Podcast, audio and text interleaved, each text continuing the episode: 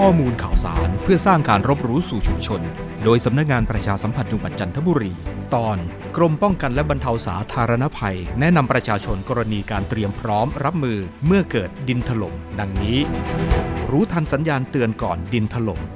1. เกิดฝนตกหนักต่อเนื่องมากกว่า 100มิลลิเมตรต่อวัน หรือนานกว่า 6 ชั่วโมง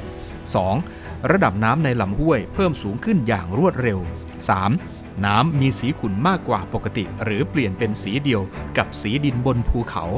4. มีเสียงดังผิดปกติจากภูเขาหรือลำห้วย 5. สัตว์ป่ามีอาการแตกตื่นหรือตกใจ